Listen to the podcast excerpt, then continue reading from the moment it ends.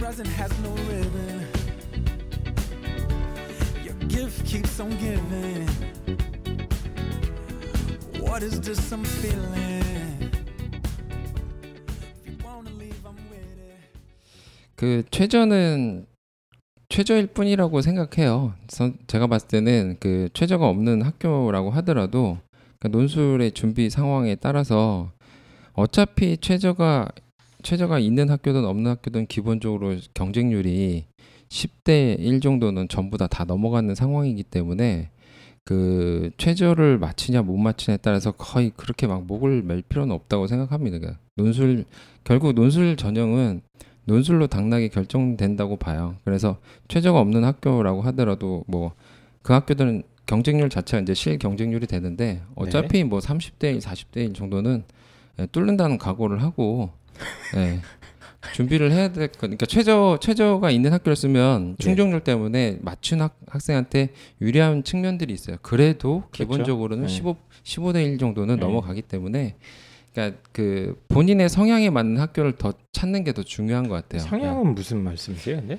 제가 이제 논술 문제 네, 말씀하신 건가요? 작년 같은 경우에는 제가 어. 저희 그 후배 중에 그 은행에서 그 자산 관리 프로그램을 만들어서 은행 연합회에서 이제 그 엑셀 프로그램을 다 쓰는 네네. 그 친구가 있는데 그 친구하고 제가 이제 소트를 할 수 있는 프로그램을 좀 만들어 봤어요. 그래서 네.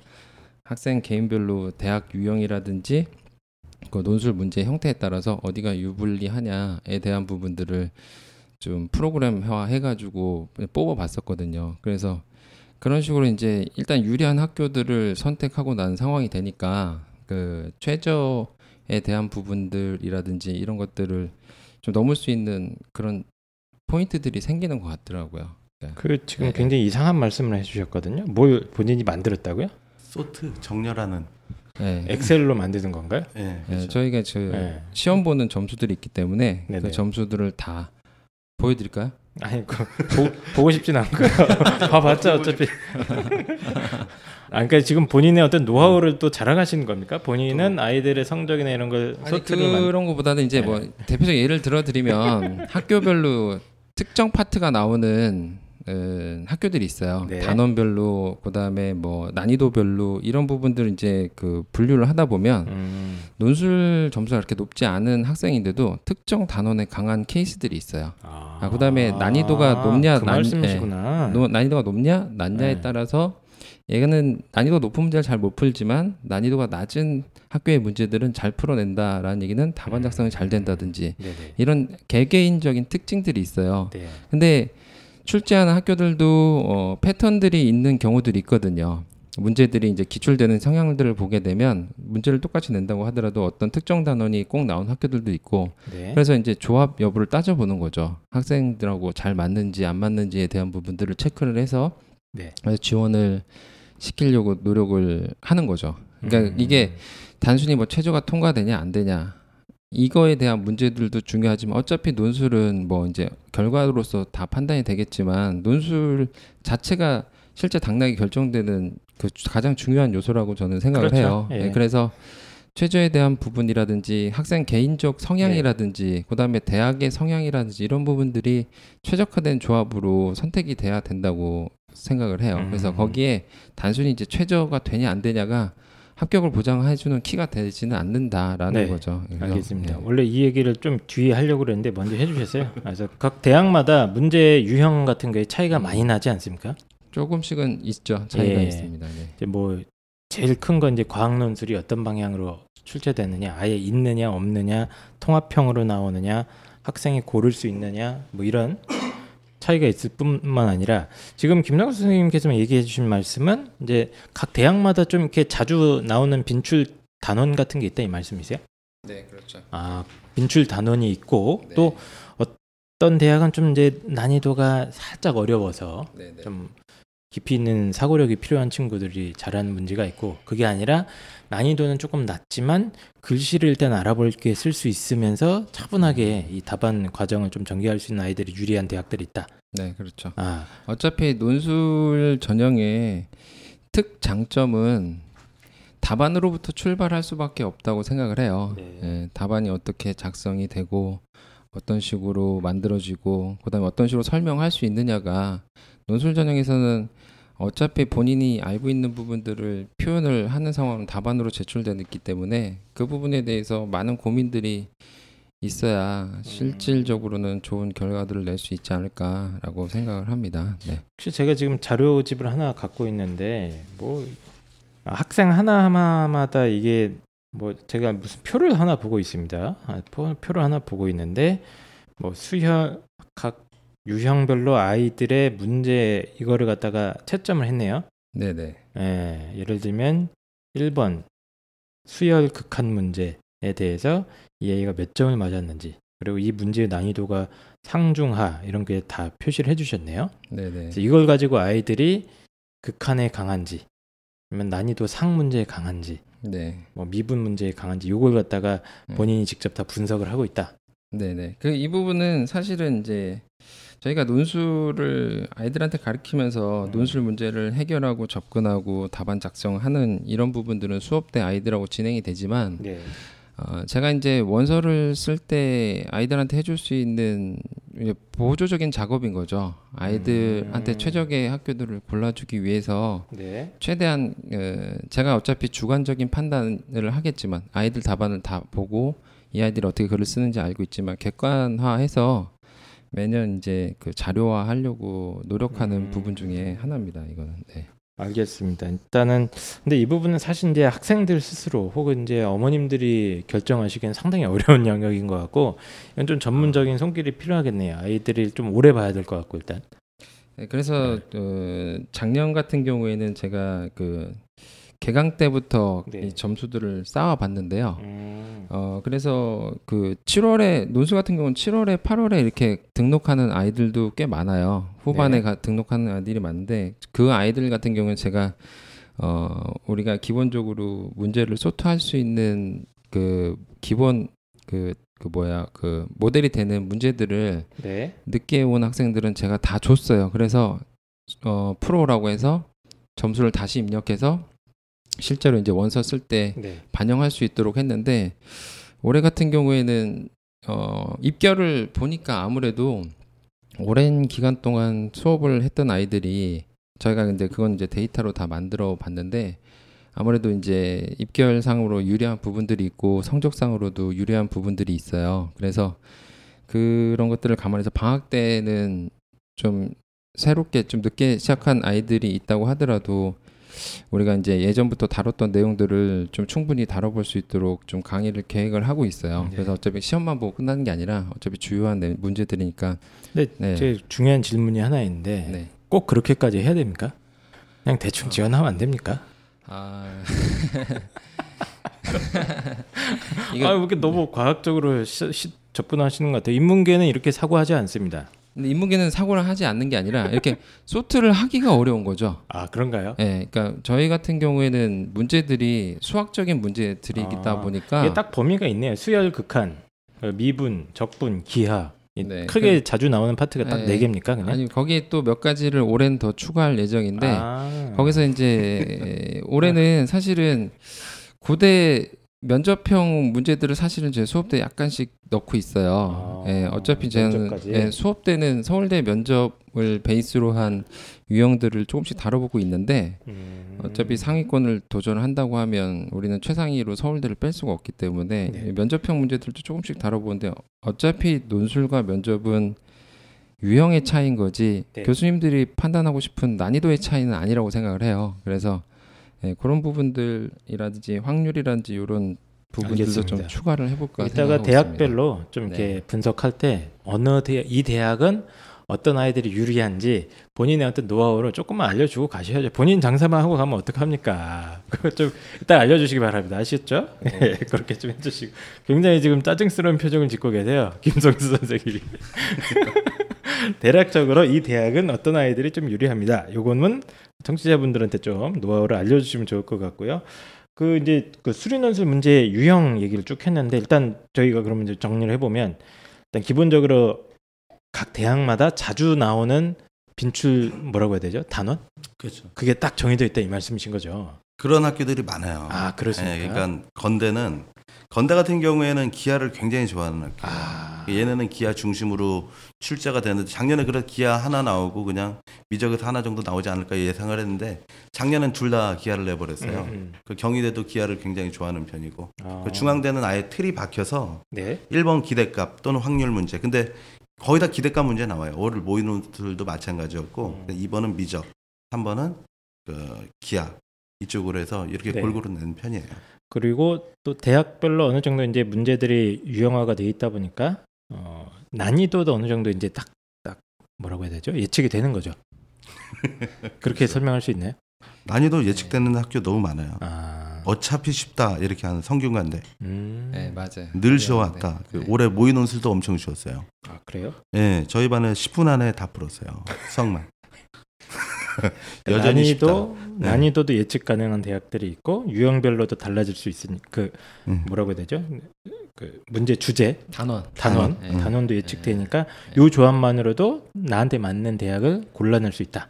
네, 그런 상황 이제 아이들이 꾸준히 이제 평가가 돼 와야죠. 음. 아이들이 이제 얘네들을 봤을 땐 컨디션에 따라서 이제 수능도 마찬가지겠지만 그날 그날 컨디션에 따라 조금씩 다른 부분들이 있으니까 조금 음. 꾸준하게 이제 채점이 돼 왔던 아이들이고. 예, 그러면은 평가가 가능하다고 생각을 해요. 예. 과학 논술 같은 경우는 어떻습니까? 두 분은 사실은 이제 과학 논술 완전 전문가는 아니시지만 아이들이 이제 수, 과학 자연계 논술 준비하는 아이들 중에 제일 고민되는 것 중에 하나가 과학 논술이거든요. 선생님 저는 과학은 정말 아닌 것 같습니다. 이런 친구들도 있고 뭐 그렇게 했는데 이 과학 논술 선택하는 거는 좀 어떻게 뭐 어떤 기준으로 해야 되는지 팁을 좀 주실 수 있나요? 근데 과학 논술도 요즘은 점점 가면서 난이도 굉장히 낮아요. 그러니까 작년에 연대 물리 논술 빼고는 그렇게 그 난이도가 높진 않았어요. 예. 연대 물리 논술 같은 경우에는 지금 제 제자들 물어보니까 두 문제 맞췄는데도 합격한 케이스들도 있고, 어, 예, 아예 그러니까. 못푼 문제가 있어도 합격한다. 예, 그렇게 했는데, 근데 대다수가 다 전부 다 쉬워요. 쉬운 편이고, 근데 이제 그 대신 학생들이 과학 논술을 왜 두려워하냐면, 어, 보통 아이들이 이제 모의고사를 one 과목을 보잖아요. 네네. 예, 그러다 보니까 그 학교에서 내신 할 때 two, two 과목 수업할 때 자요.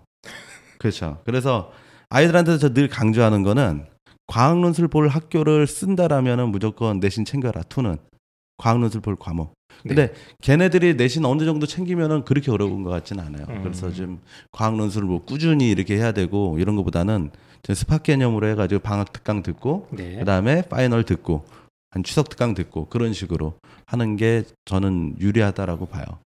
음, 그래서 아예 수학 네. 논술만 보는 대학들도 있습니다만 과학 논술을 이렇게 과목을 지정하거나 선택할 수 있는 대학들이 뭐 대표적인 게 건국대, 경희대, 뭐 성대, 숭실대, 연세대, 뭐 이런 중앙대 이런 대학들이 있네요. 네, 아 네. 건대는 선택이 없어요. 아, 선택이 과마다 없습니까? 지정이 돼 있어요. 아, 과마다 지정이 되는 예, 거고. 그러니까 그 학문을 공부하는 데 있어서 필요한 아하. 과학 분야를 예. 그러니까 예 를 들면 건축 같은 경우에는 역학이 가장 크니까 물리, 아하. 예, 수의예과는 생명 이런 네. 식으로 다 지정이 돼 있어요. 그래서 이런 거에서 자기가 이제 이게 제가 알기로는 과탐 4점짜리 문제 수준 삼 점, 삼 점. 삼- 아 죄송합니다. 네. 3점짜리 좀 어려운 문제 수준으로 나오는 걸로 제가 알고 있는데 거기서보다 조금 더 좀 심도 있는 내용도 나오고 가끔 two 내용이 좀 나오지 않습니까? 근데 대다수 two를 좀 많이 내는 편이긴 아, 한데 그래요? 근데 이제 그 요즘 이번에는 어떻게 될지 모르겠어요. 일단 성대 자체가 two를 다 버렸어요. 음. two를 버리고 이제 one만 봐라.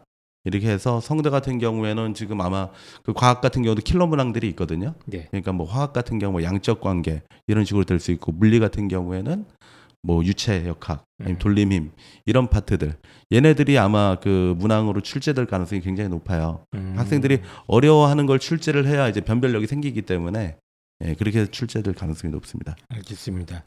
그리고 뭐 쭉 보면 수리 논술이랑 아예 그 과목을 지정해 가지고 동국대나 뭐 한국항공대 공학계열, 뭐 홍익대 이런 대학들은 그냥 자기들 마음대로 내죠 그냥 과학을. 어, 홍익대 안 내요. 수학만 내요. 아, 그- 그렇습니다. 네. 제가 지금 엉터리 자료를 갖고 있네요. 죄송합니다. 홍익대는 수리 예전에는 제 주문에 그, 과학 내용이 물리. 약간 예, 포함되는 물리 경우도 있었는데 나왔어요. 예, 예. 키리오프 네. 법칙 나오고 예. 어, 이랬었는데 이번에는 다 뺐어요. 아, 다 그러니까 뺐습니까? 순수 수학으로. 음. 그 작년에 기출 문제 보면 굉장히 환상적이에요. 음. 예, 논제 13개인가 4개인가 그런데 그중에 증명만 7개 냈어요. 음. 예. 학생들이 싫어할 법한. 알겠습니다. 그러면 이제 네. 과학에 대한 과학 논술 자체에 대한 뭐 부담감을 아주 크게 가질 필요는 없겠다. 이렇게 정리해도 됩니까? 근데 지금 안 그래도 설명회 때 예. 그 얼마 전에 이제 설명회를 다 마무리를 했는데 그 어머님들이 제일 많이 물어보는 게 과학 논술이었거든요. 맞아요. 과학 논술 때문에 애들이 고민이에요, 사실상. 네. 그래서 지금 막 고민 많이 하시길래 언제부터 해야 되냐. 근데 제일 중요한 거는 내신부터 챙기는 게 좋아요. 음, 예. 그리고 어느 정도 학문적 베이스가 있어야 그 풀이 방법을 배워야 배가가 되는 거지. 아무것도 없는 상태에서 강사가 그거를 내신처럼 뭐 내용 정리해주고 이렇게 할 수는 없잖아요. 예, 그래서 가급적이면 지금이라도 늦지 않았습니다. 예, 기말고사 때 꼭 내신 챙겨서 음흠. 예, 이거 혹시 기말 끝나고 나가는 건 아니죠? 아, 예. 예. 그래서 꼭 이제 과학 논술 볼 two 과목 같은 경우에는 내신을 좀 잘 챙기는 게 좋을 것 같습니다. 아, 알겠습니다. 정확하게 날짜는 얘기 안 하시는데. 확답을 줘야지. 네, 빨리 내, 빨리 방송 나가도록 하, 하겠습니다. 학생들한테 광고해야 된다고요? 자, 예, 과학 논술 어쨌든 그 잠깐 얘기를 나눠봤는데 핵심은 과학 2 과목 그리고 이제 그냥 기본적인 과탐에 대한 기본 지식이 베이스가 돼 있어야 되는 거고 그렇다고 제가 알기로도 과학 논술이 엄청 어렵게 나오진 않거든요. 음. 예, 그래서 기본적인 지식 베이스가 있고 파이널에 몇 번 정도 수업 들으면 어느 정도는 어느 정도 기본은 하기 때문에 과학 논술에 대한 부담 너무 크게 안 가지셔도 된다. 예, 일단 내신 점수 열심히 따고 본인 탐구 과목 공부하는 거 열심히 하는 게 기본이다. 이렇게 정리하면 될 것 같습니다. 네. 어, 그래서 그 생각보다 이 문제 유형 얘기가 좀 깊이 들어갔습니다. 김성수 선생님께서 거의 이 정도면 거의 자연계 논술의 어떤 과학을 새롭게 정립하신 거 아닙니까? 그렇죠. 네. 아니 그그 과학 논술 이렇게까지 해야 되나 근데? 아 죄송합니다. 네. 예, 일단은 그 내신 얘기도 이제 다시 한번 넘어가 보도록 하겠습니다. We've come too far to give up who we are. 자연계 는- 논술을 내신 뭐 복잡하게 얘기할 거 없이 그냥 딱 집어가지고 좀 주의해야 될 대학들만 탁탁탁 찝고 한번 넘어가 보죠. 대부분 대학들은 크게 뭐, 뭐 내신 6등급 있어도 되고 7등급 있어도 되고 큰 상관없지 않습니까? 그렇죠. 그 어차피 6등급 때랑 1등급 예. 때랑 잘해야 10점 안쪽에서 차이 나니 그렇죠. 1000점 만점에 10점 안쪽 차이라 괜찮은데 이제 특이점 있는 학교들이 좀 있어요. 네. 그래서 지금 극복이 안 되는 그런 내신 네. 예, 사정됐는데 이대 같은 경우가 그렇죠. 이제 3등급 넘어가면 그때부터 감점이 대폭 커지기 때문에 근데 그 이대는 좀 저, 방법이 네. 어, 반영하는 방법이 상위 30단위만 이렇게 그렇죠. 뭐 하고 그러지 않습니까? 그렇죠. 근데 이과는 전체적으로 내신 관리 아예 안 하는 애들이 있어요. 미쳐버릴 것 같아요. 진짜. 아, 이대 그럼 자연계 내신 3등급대로 애들도 가긴 가나요? 인문계는 왜냐면 예. 이대 방식으로 산정했을 때 1.8 정도가 평균으로 잡히고 음. 3 넘어가면 거의 불가능하거든요. 음. 이 2등급 초중반만 가능하고. 이대는 뭐 만점에서 나오는 학교는 아니니까 아, 예. 만점에서 나오는 학교는 아니라서 3등급까지는 그래도 자연계는 가능하다. 예, 일단은 제가 이게 나눈 기준은 뭐냐면은 감점이 대폭 커져서 논술로 극복이 안 되는 점수 아, 예, 거기까지 제 기준을 나눴는데 예, 3등급까지는 딱 괜찮지만 3.5가 넘어가고 막 4가 넘으면 이제 안 되는 거죠 이대도.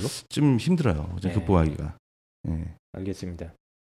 그리고 이제 숭실대는 제가 실수로 물로 이제 3등급까지라고 정리를 했는데 숭실대 같은 경우 4등급부터 커지거든요. 그렇죠, 그렇죠. 예. 예, 근데 생각을 해보니까 1등급, 2등급 대학생들이 잘 지원을 안 하더라고요. 예, 안 하죠. 예, 예. 그래서 제가 알기로도 여기 합격자 평균이 3.7인가 이럴 거예요. 논술 그렇죠. 작년. 그러니까 여기도 이제 4등급 이후부터는 어쨌든 감점폭이 굉장히 큰 대학입니다. 숭실대학교도. 그렇죠. 예, 그또 홍익대가 이제 3등급으로 제가 이렇게 해놨는데 예. 홍익대 같은 경우에는 지금 원래는 이제 등급당 50점씩 감점되잖아요. 그러면 거의 그렇죠. 예. 50점만 해도 엄청나게 큰 점수인데 그 홍익대를 제가 3등급으로 정해놓은 게 얘는 1등급 대 학생들이 전혀 지원을 안 해요. 음. 왜냐면 교과가 있으니까. 그러니까 1등급 되면은 교과 컷 안에 들어가거든요. 그러니까 어차피 수능 최저 똑같다라고 그 그렇죠. 러면은 교과가 더 안전하니까. 그래서 1등급 대 학생이 거의 없다라 가정을 하면 2등급부터 만점이죠, 이제 얘는. 네, 네. 예. 그래서 3등급 근처까지는 가능하나 그렇죠. 여기도 4등급서부터는 상당히 위험한 대학이죠. 그렇죠. 100점 차이 홍익대도? 나. 2등급이랑 100점 차이 예, 나. 홍익대도 쭉 보니까 작년도 이제 입시 결과 어, 내신 논술 전형 내신 합격자 평균이 3.2에서 한 2.9 사이니까요. 네. 3.5가 넘어가기 시작하면 조금 감점폭이 컸다 이렇게 해석할 수 있을 것 같습니다. 음. 또 어떤 대학들이 조, 조심해야 되죠? 근데 거의 다 비슷비슷한 것 같아요. 뭐 음. 4등급 때까지 괜찮고 5등급 때까지는 6등급 때까지. 근데 이제 네. 최상위권 대학 같은 경우에는 제가 봤을 때는 음. 좀그 최상위권 학생들을 모으려면은 보통 특목고 출신이나 이제 자사고 출신들을 모아야 되잖아요. 네. 그러다 보니까 얘네 같은 경우에는 내신에 대한 완화가 엄청 잘 돼 있어요. 그렇죠. 여기는 뭐큰 네. 의미가 없죠. 그렇죠. 내신이.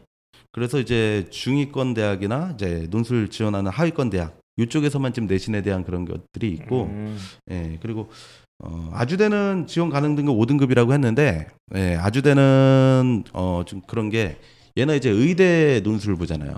그러니까 의대랑 일반 학과랑 똑같은 시험지로 봐요. 네. 그러다 보니까 어, 작년에 이제 의대랑 같은 시간대에 봤던 친구들이 완전히 눈물 흘리면서 나왔어요.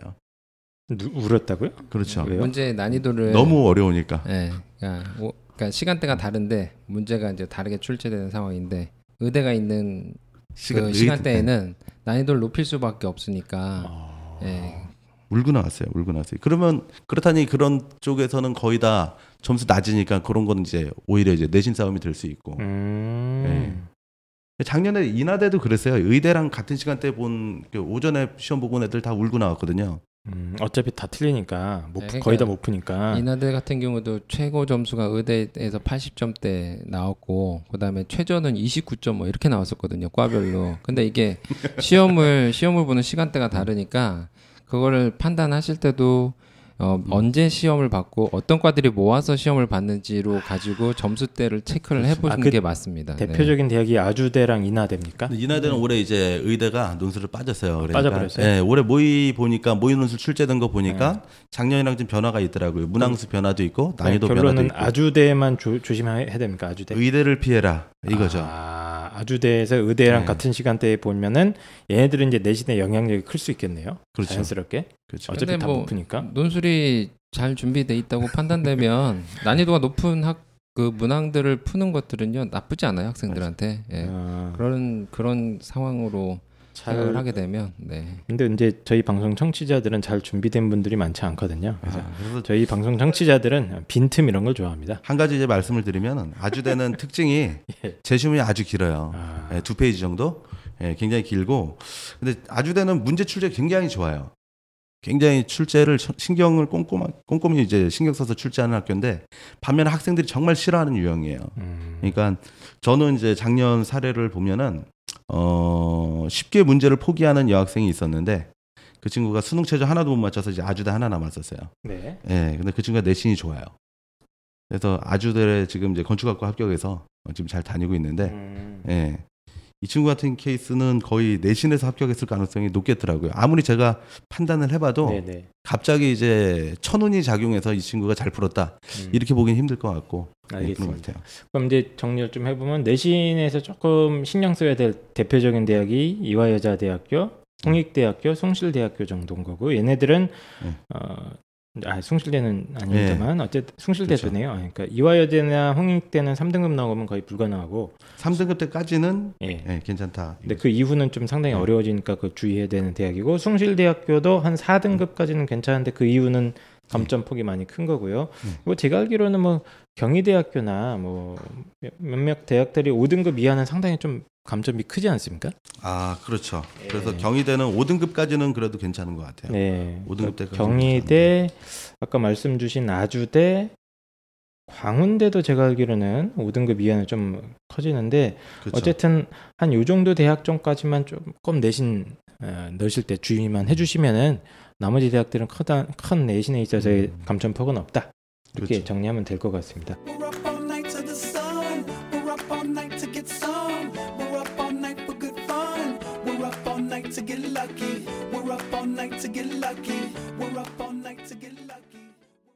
그럼 이제 또 한 가지 중요한 문제 중에 하나가 경쟁률이랑 학과 결정하는 문제입니다. 음. 그래서 어, 항상 딜레마가 이거죠. 인기 학과의 경쟁률은 약간 높지만 뽑는 인원이 많다. 그리고 비인기 학과는 경쟁률이 낮지만 뽑는 인원이 적다. 요것 때문에 항상 논쟁이 벌어지거든요. 선생님과 학부모와 아이들 간에. 이 두 분 전문가 경험상으로는 어떤 게 더 유리한 것 같아요?